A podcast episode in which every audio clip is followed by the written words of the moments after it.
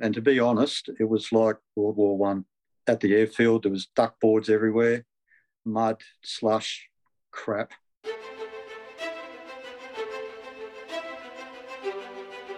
Welcome to the podcast where we track down Australian war veterans, have a chat with them, and hear their stories. I'm Alex Lloyd, and this is Life on the Line.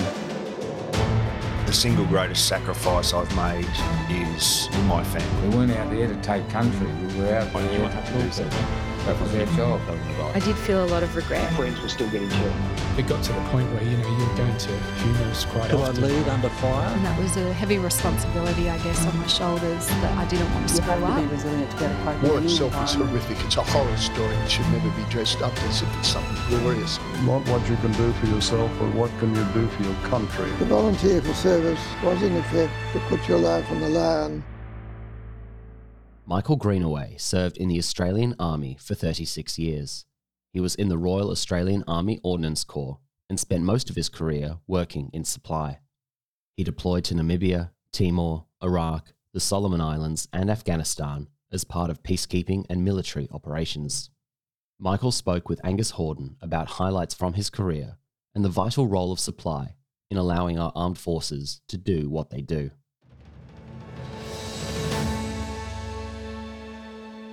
I'm Angus Horden, and today we're speaking with Michael Greenaway.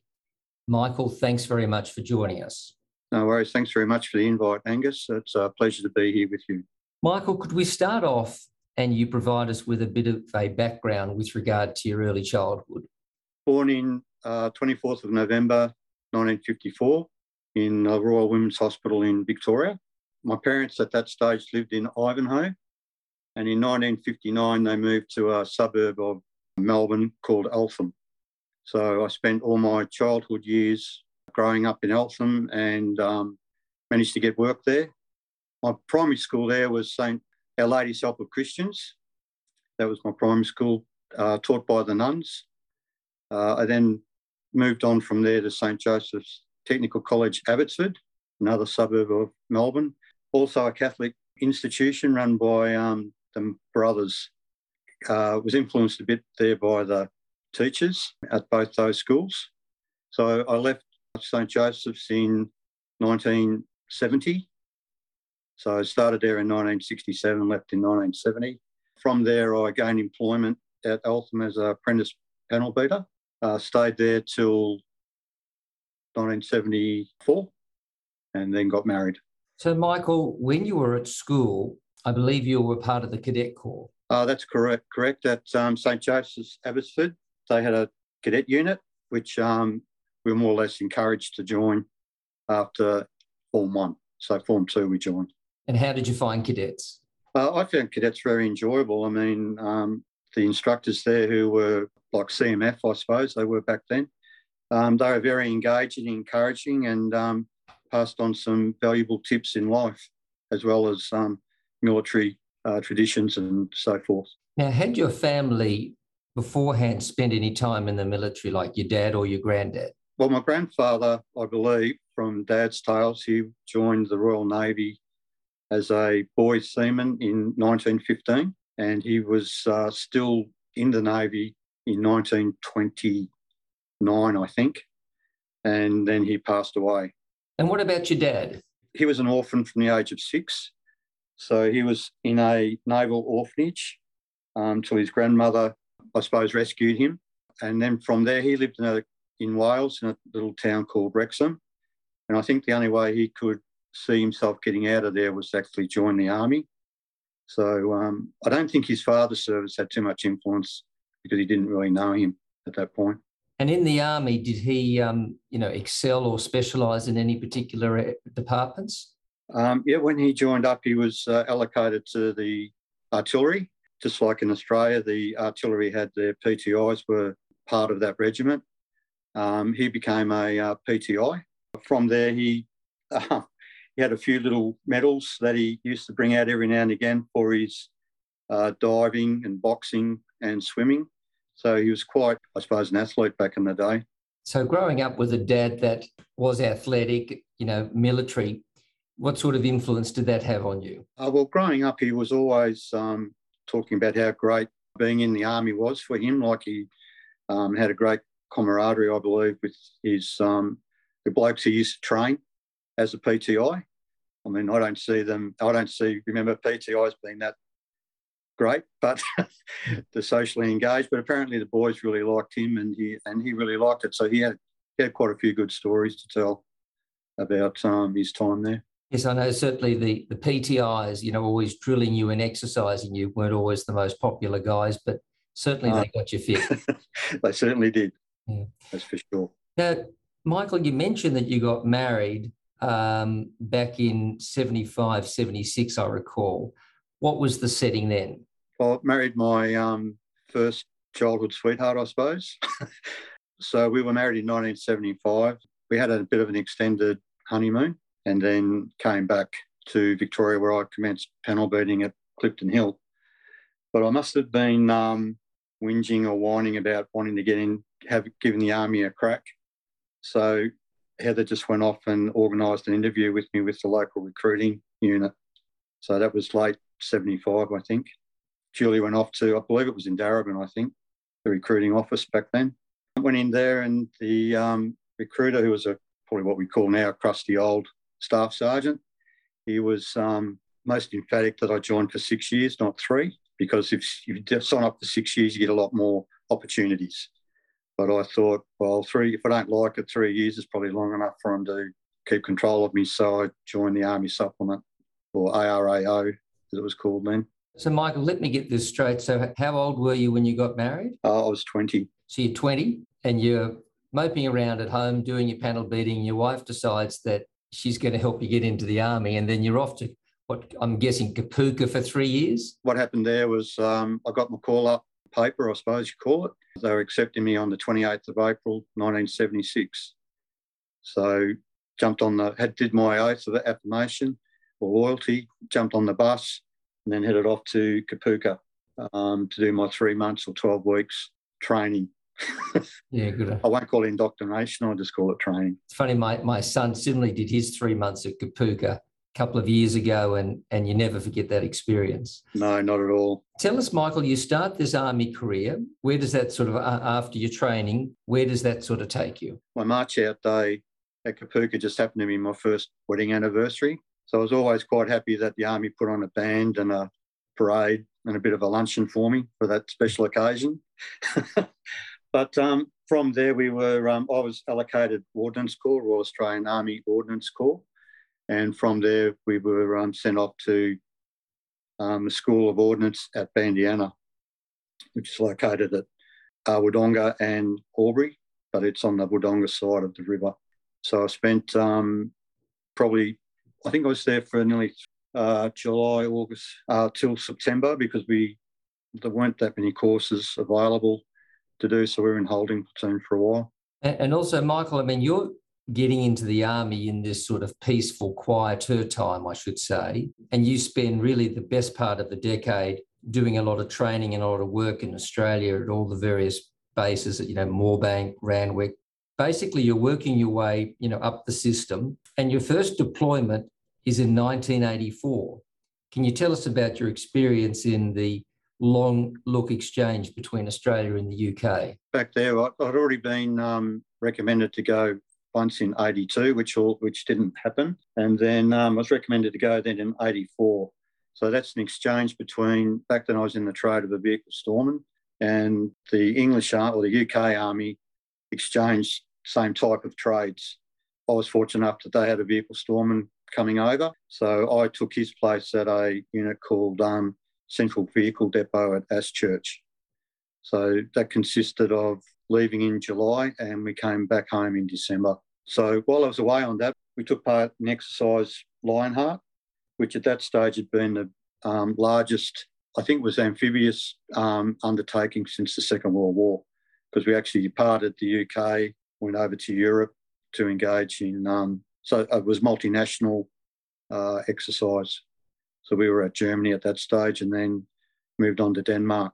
So it must have been exciting for you. I mean, after all this training in Australia, to have a posting to the UK, you know, obviously a favoured, you know, posting deployment, you know, for you and your wife. Uh, yes, my wife came over. Uh, I think it was the last four weeks of the deployment because we'd already we'd come back from exercise by then. Unit there put us up in a married quarter together, so that was quite, I guess, unique.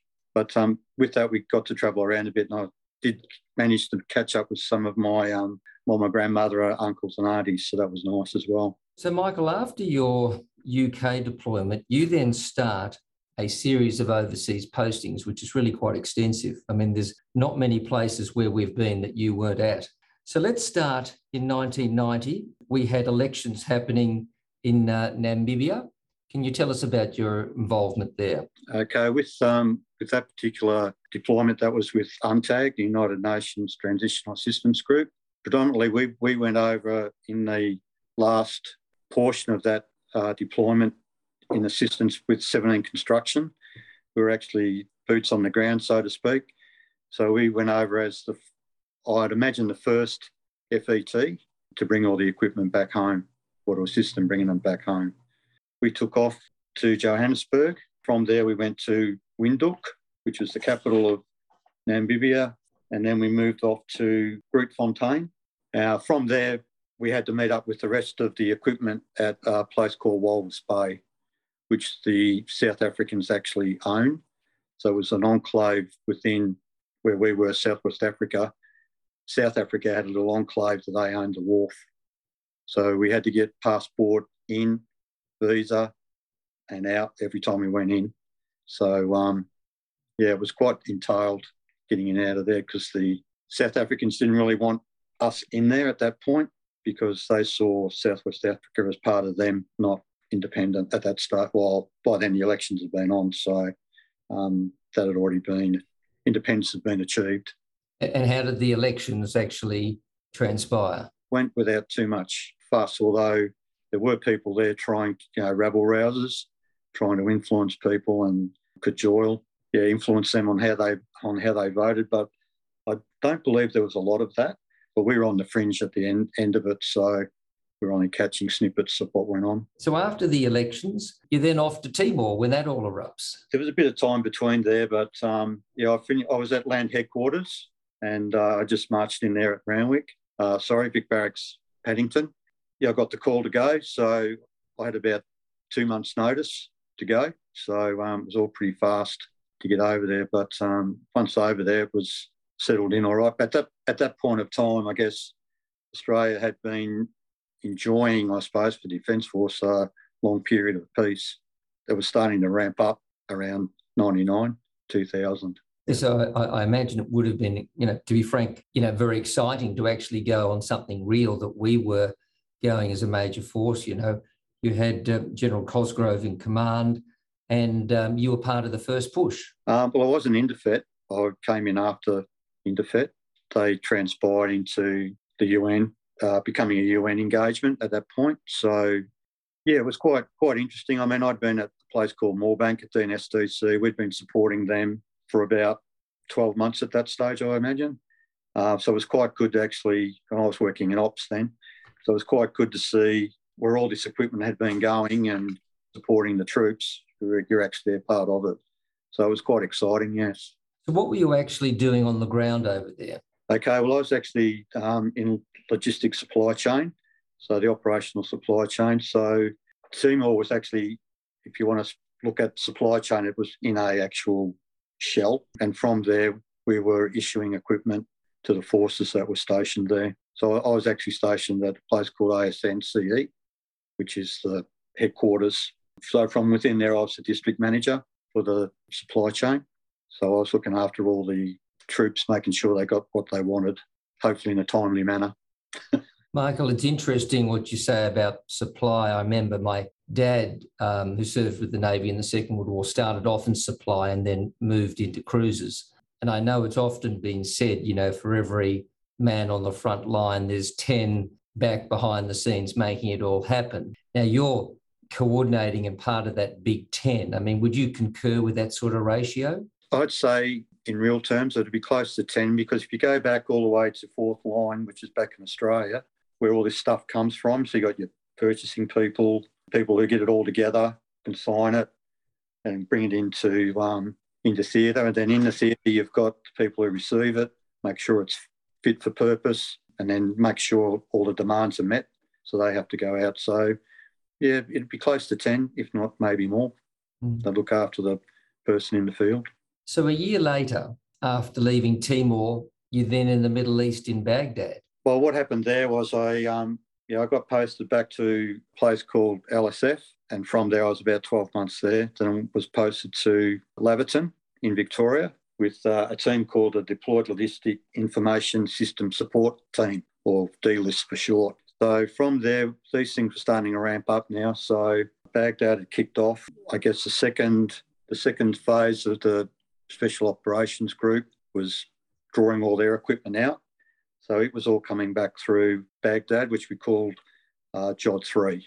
Back home in Melbourne, where I, where I just left, Laverton, we were actually responsible for making these supply districts with all the warehouses in them, all the, um, without getting into all of it, all the different stock codes that went to populate what we thought they wanted in theatre. We created this shell, then we actually went in. At that point, that was to support Operation Falcon. So we went in to support that. We actually went in with the forward team was already there. So we were actually coming in with the main supply group. So from there, we sort of built with those guys, of course.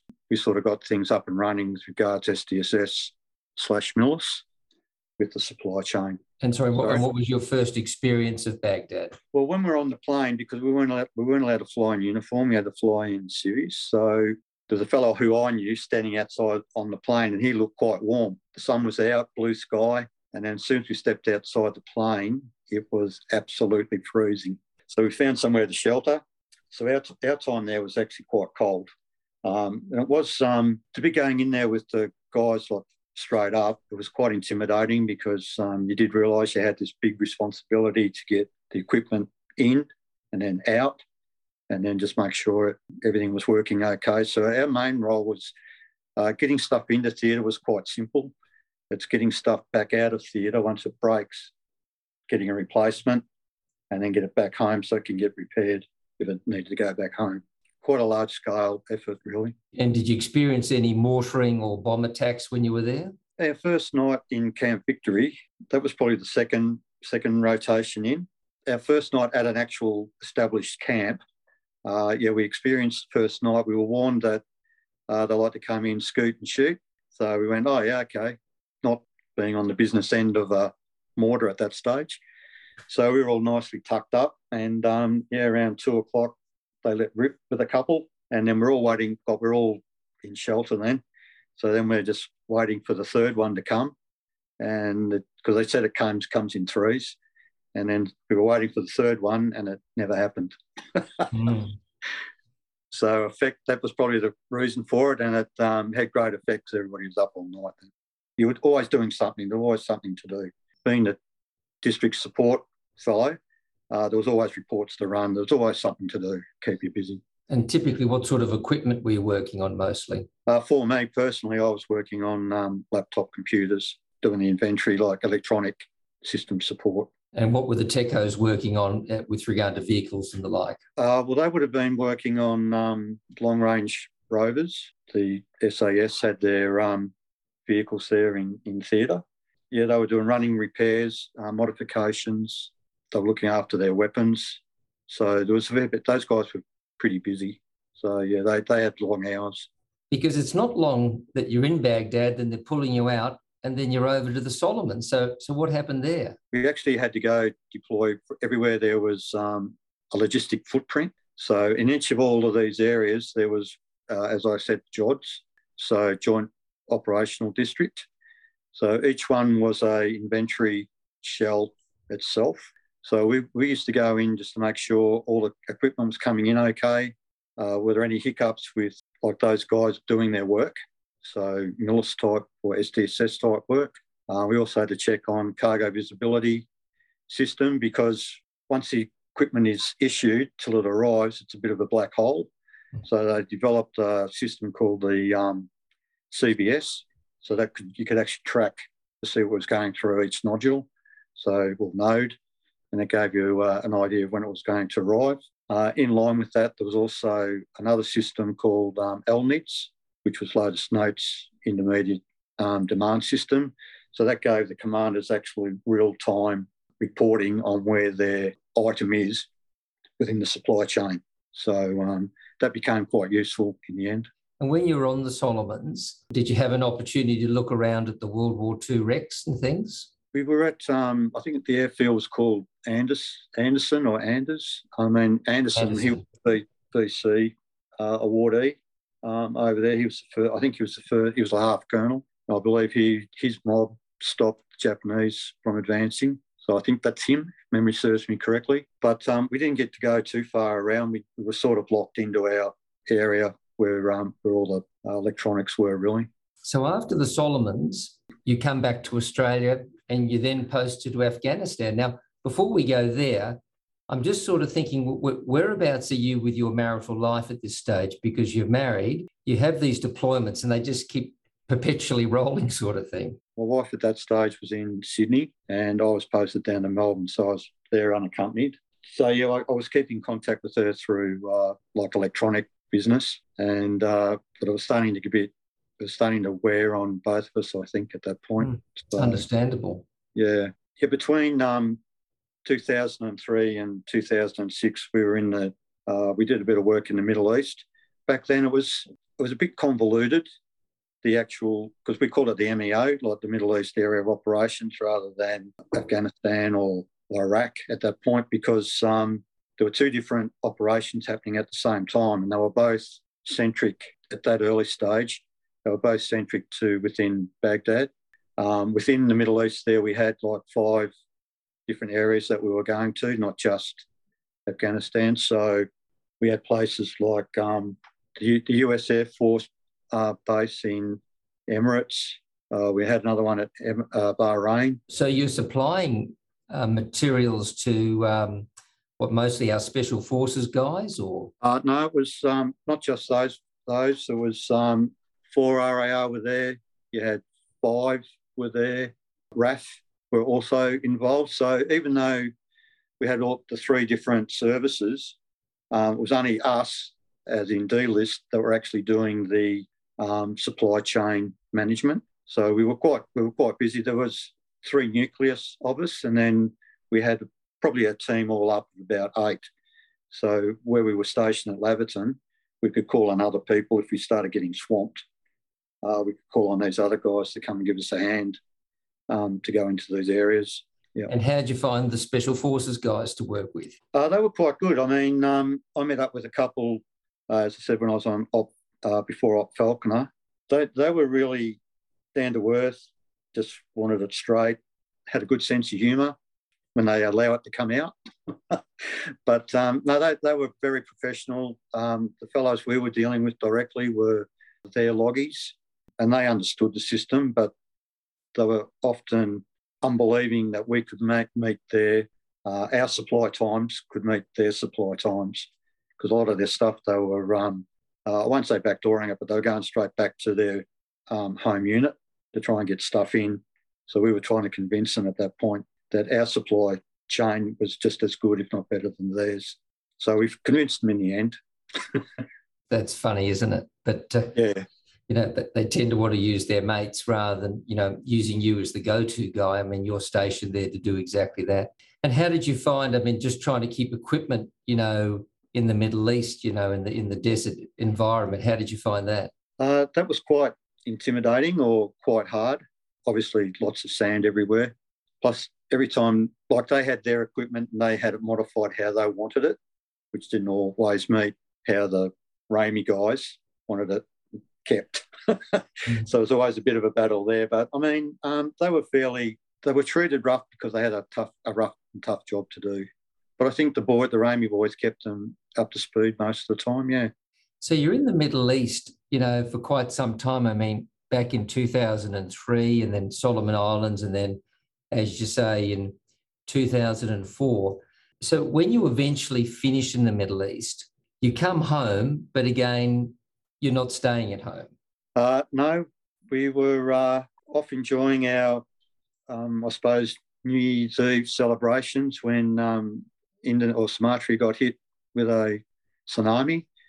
So we were called in. I think we were called in New Year's, either New Year's Eve or New Year's Day, to come in and start cranking up um, another JOD district for um, Sumatra. So we did that, got that done in double quick time. We were getting quite, by that stage, we are up to about uh, JOD 9. So we'd already, had, we'd already created eight. We, have, we always had one spare, always one ready to go. So um, we loaded up what we thought we needed, had some um, discussions with uh, headquarters JOC. They were the guys for all the info. So they'd pass that along. We'd get stuck in, create it. I then went up to 10FSB to help them to gather the data to load all the stock codes, electronic data into the JOD, into their warehouse, set up an SCA for them, which is a self-contained little unit thing where you could put stuff and electronically move it all. So we had all that cranked up to go. Those guys were um, really under the pump because they were they had they were on Christmas stand down. They also had their postings out of people and the new postings of people coming in. So they were really under the pump trying to man up, which they which they did, but it took them a little time to get it all done. So then it was all set, ready to go, and I said to the OC there, I said, "Okay, I'm I'm off back to Melbourne." And um, he said, Have you got your bag here? I went, Oh, you never leave home without my packed bag. And he said, Well, you're coming over. Mm. so um, I finished up, uh, I think I was over there for about like two months, which I had no idea I was going on that one. So, yeah. And, and Michael, how confronting was that seeing that devastation and death firsthand? Well, when we when we arrived, we were at again. We all went in. I was with the first push. Um, there was a forward team already there. They'd set up like for logistics, they were set up in Manda, I think. But we were there with the guys going straight in. We were set up first couple of nights on the airfield, and to be honest, it was like World War One. At the airfield, there was duck boards everywhere, mud, slush, crap, just everywhere. But um, we had, had lightning and thunder of whatnot going off in the distance, which you know looked like gunfire. So it was very easy to think, was this what World War One One was like? that first bit was confronting. Then we went off into the actual towns, and that was bad. The water had just receded out, I guess, so you could see the watermarks everywhere, uh, body bags everywhere. People who they were. So going going on a bit, uh, people who had been hastily buried in orange body bags. Uh, we had a few big downfalls, and they were popping back up. So that was confronting. Everywhere we went, we're in open open back trucks so then you get caught behind a, we call them a, a body truck, uh, have bodies on them. So you'd be following them for ages with the smell. So yeah, it was pretty, it was pretty bad. I, I imagine that would never leave you. I guess out of everywhere I've been, that's probably the most confronting, um, to be honest, because you had no, or they had no control over it. It was just devastating everywhere people have lost everything. And actually, probably, Michael, with respect, it was besides being your last overseas deployment, it was the most significant from what you could actually do. I mean, what they needed was logistics and supply and support, and that was you, you know, rather than soldiers out there fighting. Uh, that's that's probably correct. Yes, we, um, to be honest, we probably cleaned up um, about three or four buildings so people could live in it. We just about move in, and then the Indonesians would come in and go, no, we're taking that over now. So we cleaned everything up, got it all, whatever. And then we moved in. It was a, um, it was either a girls' orphanage or a girls' school. So we moved in there and um, got that all prettied up, so to speak. And then they in, Indonesians came in again, and our boss just went, "That's it, you can go away. We're not moving." So it was good that he had he stood up to them because they were quite intimidating that they wanted to take over the building. Yeah, so um, yeah, we got um, water. We had uh, water come in so they could get fresh water with their um, ISO um, osmosis machines. So the engineers were there doing that. So that was um, that was good to see. So Michael, when you uh, actually leave um, Sumatra, you return to Australia, and you then have a series of postings around Australia. You know, before you eventually you know discharge. Tell us what um, keeping you busy until you you finished. Okay, so when I got back from Sumatra I was still there till uh, with D list till um, the end of 2005, perhaps a little bit into 2006. And from there, I, I was deployed down to, or posted down to Vic Barracks, Melbourne. So I arrived there in mid 2006. Uh, again, what D list was doing with So they were taking everything from departure point of Australia into theatre. Our role at I was with a place called LCAT, so Logistics Compliance Assurance Team. We stood up to go and check everything in what we call domestic Australia. So we was doing supply chain operations for the three three services again, but within Australia. So we were busy travelling around a fair bit with that as well. On the 6th of May 2012, you discharge from your service of 36 years. I couldn't believe how fast retirement had come up. CRA. I nearly got caught out the first time when it was 55, and I thought, holy hell, what do I do now? But luckily, the Chief of Army had a um, came to my rescue, so to speak, and he changed the um, CRA to 60. So I had another five years. When you finished with them at age 60, what did you um, do with yourself then after spending 36 years dressed in greens? so what I was fortunate enough that um, a position, my army position was actually becoming being um, civilianised. So I applied to, uh, for that position and was lucky enough to win the job, I suppose. So I left work on the Friday in uniform, which in itself was quite sad because of the people. I mean, the job was great, but it's the people in the job that make it great. So Monday morning, fronted up, same desk in civvies, same phone number, and um, continued working there as a public servant in the same job. So I was pretty fortunate. So you actually sort of kept a bit of the team association then? Um, yeah, which was great because um, had formed a close friendships with um, a number of those guys and a lady who came to work with us as well. Yeah. Funny you say that because Michael, every guy and girl we've spoken to, and you ask them, you know, what was good, what was bad, they all to a person will say leaving their mates was the worst. Unless you've been military, you don't get military. You form a, a brotherhood with these people. 36 years of it. I mean, that's um, that's pretty solid. So uh, I think you have actually transitioned very well compared to some of the others who haven't been as lucky as you in that capacity. Uh, I'm very lucky. Like um, some, some would say, though, just quickly, some would say I'm a bit of a slow learner. yeah. However, that said, um, I was just really fortunate in the fact that the people who I continue to serve with today, most of those are ex military. So we still have that lingo. We still can recall funny things that happened um, over the years. Uh, and it's good going to some of the JLUs um, that we used to visit because um, there's people there who, like in Moorebank, I was there for 14 years. So I went, go back there. There's all the old, not so many now, but all the old cronies you can catch up with and, you know, tell lies and have a, have a laugh. So it's, it's good stuff. Michael, um, are there any other reflections that you'd like to share with us again after such well, a lifetime in service? for anybody who's sort of listening or contemplating, if you're young enough, join up and have a go because it is, it's a great life. The friends, well, I've made probably four life, five lifetime friends. So I always figured if you had, if you could count that many on one hand, you were doing okay in life. Uh, unfortunately, one of those guys has passed away just recently, which was a bit of a loss. But um, the other four guys, like we we get together you just have you just never you never remember the bad things or anything like that. It's always the fun you had and what so and so did or what what happened here. So um, yeah, on reflection, I, I think my most memorable was doing the um, the D list stuff because I could actually put into practice what I've been training to do, uh, and it was great. If someone had a problem, because the spear throwers, like the guys in the front, they don't get it. All they want is their stuff, and if they don't get it, they just go, you're useless. They don't understand all the background that happens. So if you can get rid of some of those barricades, which there are, there are a few back back home, but overseas we're able to get rid of a few of those to make it more smooth without so many bumps. So that I, I really think that was my best time in the Defence Force was helping those guys. So Michael, I'm hearing that you'd probably want to do this all over again if you had the chance. I would do it all again in a heartbeat. Would I do it with the same corps? absolutely. The people that I met throughout there have been fantastic. Michael, I'd like to thank you very much for coming and sharing your life with us today. And it has been a life, 36 years, as I said, with all those deployments, multiple deployments.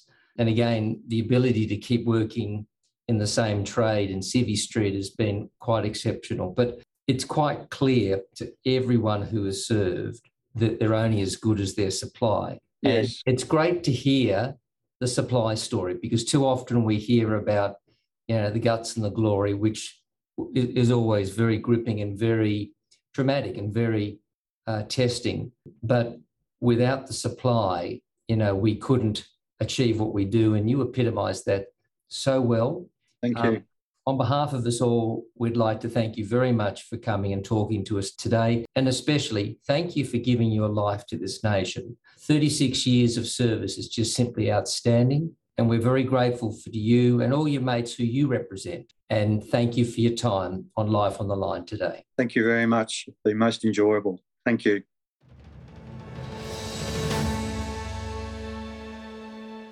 Find out more about this podcast at www.lifeonthelinepodcast.com and join the conversation on social media at Life on the Line Podcast on Facebook and Instagram and at LOTL Pod on Twitter. Life on the Line is brought to you by Thistle Productions. Artwork by Big Cat Design, music by Dan Van Werkhoven. Thanks for listening, and lest we forget.